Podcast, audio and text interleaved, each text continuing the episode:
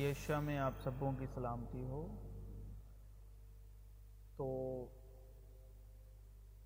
آج ہم مکاشفہ ڈالنے والے ہیں۔ جب بھی اس پر گری پڑتی تھی اور خدا کا کلام سنتی تھی اور وہ گنیسرت کی جھیل کے کنارے کھڑا تھا یعنی یشو مسیح۔ ایسا ہوا کہ اس نے جھیل کے کنارے دو کشتیاں لگی دیکھی، لیکن مچھلی پکڑنے والے ان پر سے اتر کر جال دھو رہے تھے اور اس نے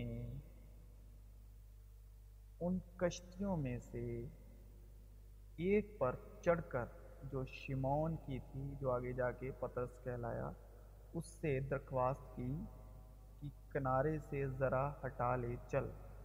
اور وہ بیٹھ کر لوگوں کو کشتی پر سے تعلیم دینے لگا۔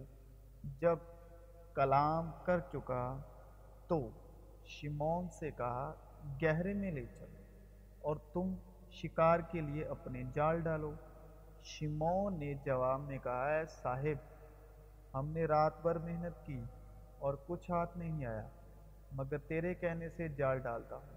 یہ کیا اور وہ مچھلیوں کا بڑا گول گھیر لائے اور ان کے جال پھٹنے لگے اور انہوں نے اپنے شریکوں کو جو دوسری کشتی پر تھے اشارہ کیا کہ آؤ ہماری مدد کرو۔ پس انہوں نے آ کر دونوں کی کشتیاں یہاں تک بھر دی کہ ڈوبنے لگی۔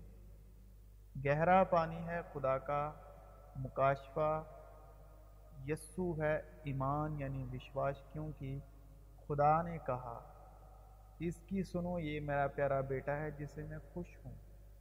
تو ایمان سننے سے آتا ہے اور سننا مسیح کے کلام سے۔ مسیح یسو کی سننے کے بغیر اگر آپ بھی کلام میں محنت کر رہے ہیں شمون نے جواب میں کہا، اے صاحب، ہم نے رات بھر محنت کی اور کچھ ہاتھ نہ آیا۔ کلام کو پڑھے جا رہے ہیں، مگر اس میں سے حاصل کچھ نہیں ہو رہا۔ تو یسو کو اپنے جیون کی کشتی میں ساتھ لے کر گہرے میں چلے۔ دیکھیں کہ ایک کلام ہوتا ہے کہ اپنے آپ کو سنتشٹ کرنے کے لیے، سیٹسفائی کرنے کے لیے ہاں بھی۔ میں نے آج بائبل پڑھی تو اس کو روز کی روٹین کو دھارمکتا میں استعمال کرنا۔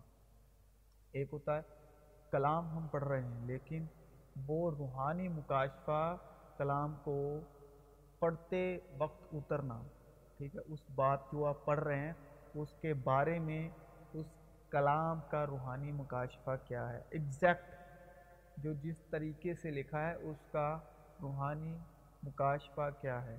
اور ایک ہوتا ہے، پڑھ لیا اور اس کو اپنی حکمت سے، اپنی عقل سے اور اپنی انسانی نیت سے خود کے لیے اور دوسروں کے لیے استعمال کرنا۔ لیکن اس کا روحانی ارادہ ایکچول میں روحانی نیت کیا ہے؟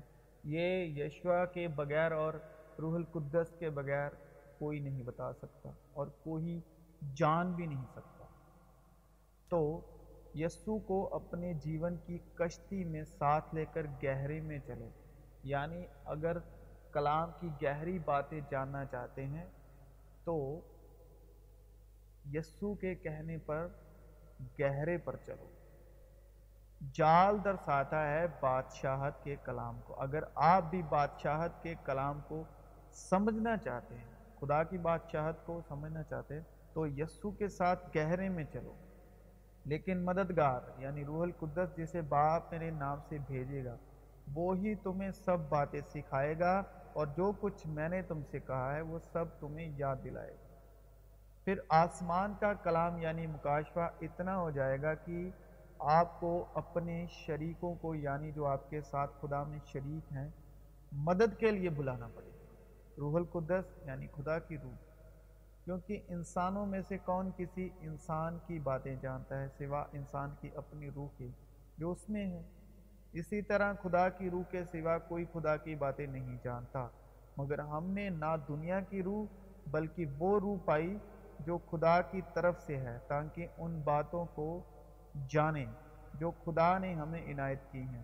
اور ہم ان باتوں کو ان الفاظ میں نہیں بیان کرتے جو انسانی حکمت نے ہم کو سکھائے ہیں، بلکہ ان الفاظ میں جو روح نے سکھائے ہیں اور روحانی باتوں کا روحانی باتوں سے مقابلہ کرتے ہیں۔ میں تجھ سے سچ سچ کہتا ہوں کہ جو ہم جانتے ہیں وہ کہتے ہیں اور جسے ہم نے دیکھا ہے اس کی گواہی دیتے ہیں اور تم ہماری گواہی قبول نہیں کرتے۔ پھر آسمان کی بادشاہت اس بڑے جال کی مانند ہے جو دریا میں ڈالا گیا اور اس میں ہر قسم کی مچھلیاں سمیٹ لیں اور جب بھر گیا تو اسے کنارے پر کھینچ لائے اور بیٹھ کر اچھی اچھی تو برتنوں میں جمع کر لیں اور بری بری پھینک دی دنیا کے آخر میں ایسا ہی ہوگا کہ فرشتے نکلیں گے۔ اور شریروں کو راست بازوں میں سے جدا کریں گے۔ اور اس نے ان کشتیوں میں سے ایک پر چڑھ کر جو شمون کی تھی، اس سے درخواست کی، کنارے سے ذرا ہٹا لے چل۔ اور وہ بیٹھ کر لوگوں کو کشتی پر سے تعلیم دینے لگا۔ شمون یعنی پترس اور یسو شمون کی کشتی پر چڑھ کر تعلیم دینے لگا۔ کشتی بنتی ہے، لکڑی سے لکڑی درساتی ہے، سلیب کو اس کے بعد برتن میں پانی ڈال کر شگردوں کے پاؤں دھونے اور جو رومال کمر میں باندھا تھا اس سے پہنچنے شروع کیے۔ پھر وہ شمون پترس تک پہنچا۔ اس نے اس سے کہا، اے خداون کیا تو میرے پاؤں دھوتا ہے؟ یسو نے جواب میں اس سے کہا کہ، جو میں کرتا ہوں، تو اب نہیں جانتا، مگر بعد میں سمجھے گا۔ پترس نے اس سے کہا کہ تو میرے پاؤں ابد تک کبھی دھونے نہ پائے گا۔ یسو نے اسے جواب دیا کہ اگر میں تجھے نہ دھوں تو تو میرے ساتھ شریک نہیں۔ شمعون پترس نے اس سے کہا، اے خداون صرف میرے پاؤں ہی نہیں بلکہ ہاتھ اور سر بھی دھو دے۔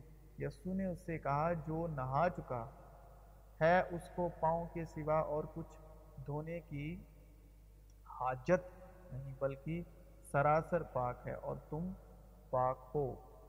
اور تقریباً ساری چیزیں شریعت کے مطابق خون سے پاک کی جاتی ہیں اور بغیر خون بہائے معافی نہیں۔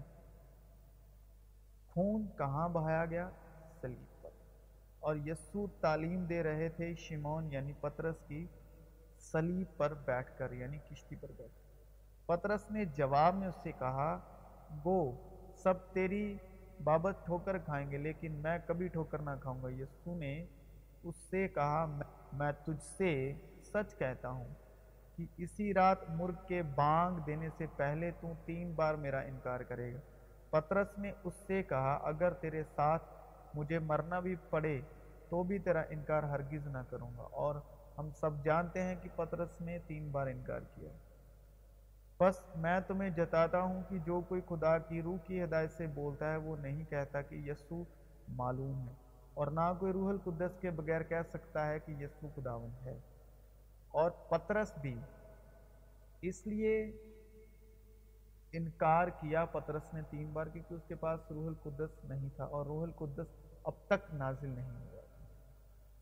اور جب اس کے لیے جاتے تھے تو انہوں نے شمون نام ایک قرینی کو، کیونکہ پترس جو شمون پترس ہے اس نے تو انکار کر دیا، لیکن شمون نام قرینی کو جو دیہات سے آتا تھا، پکڑ کے سلیب اس پر رکھ دی کہ یسو کے پیچھے پیچھے لے چلے۔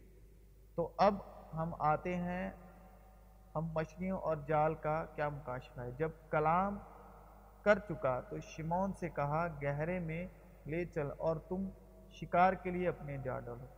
اور ایمان کے وسیلے سے مسیح تمہارے دلوں میں سکون کرے تاکہ تم محبت میں جڑ پکڑ کے اور بنیاد قائم کر کے سب مقدسوں سمیت بخوبی معلوم کر سکو اس کی چوڑائی اور لمبائی اور اونچائی اور گہرائی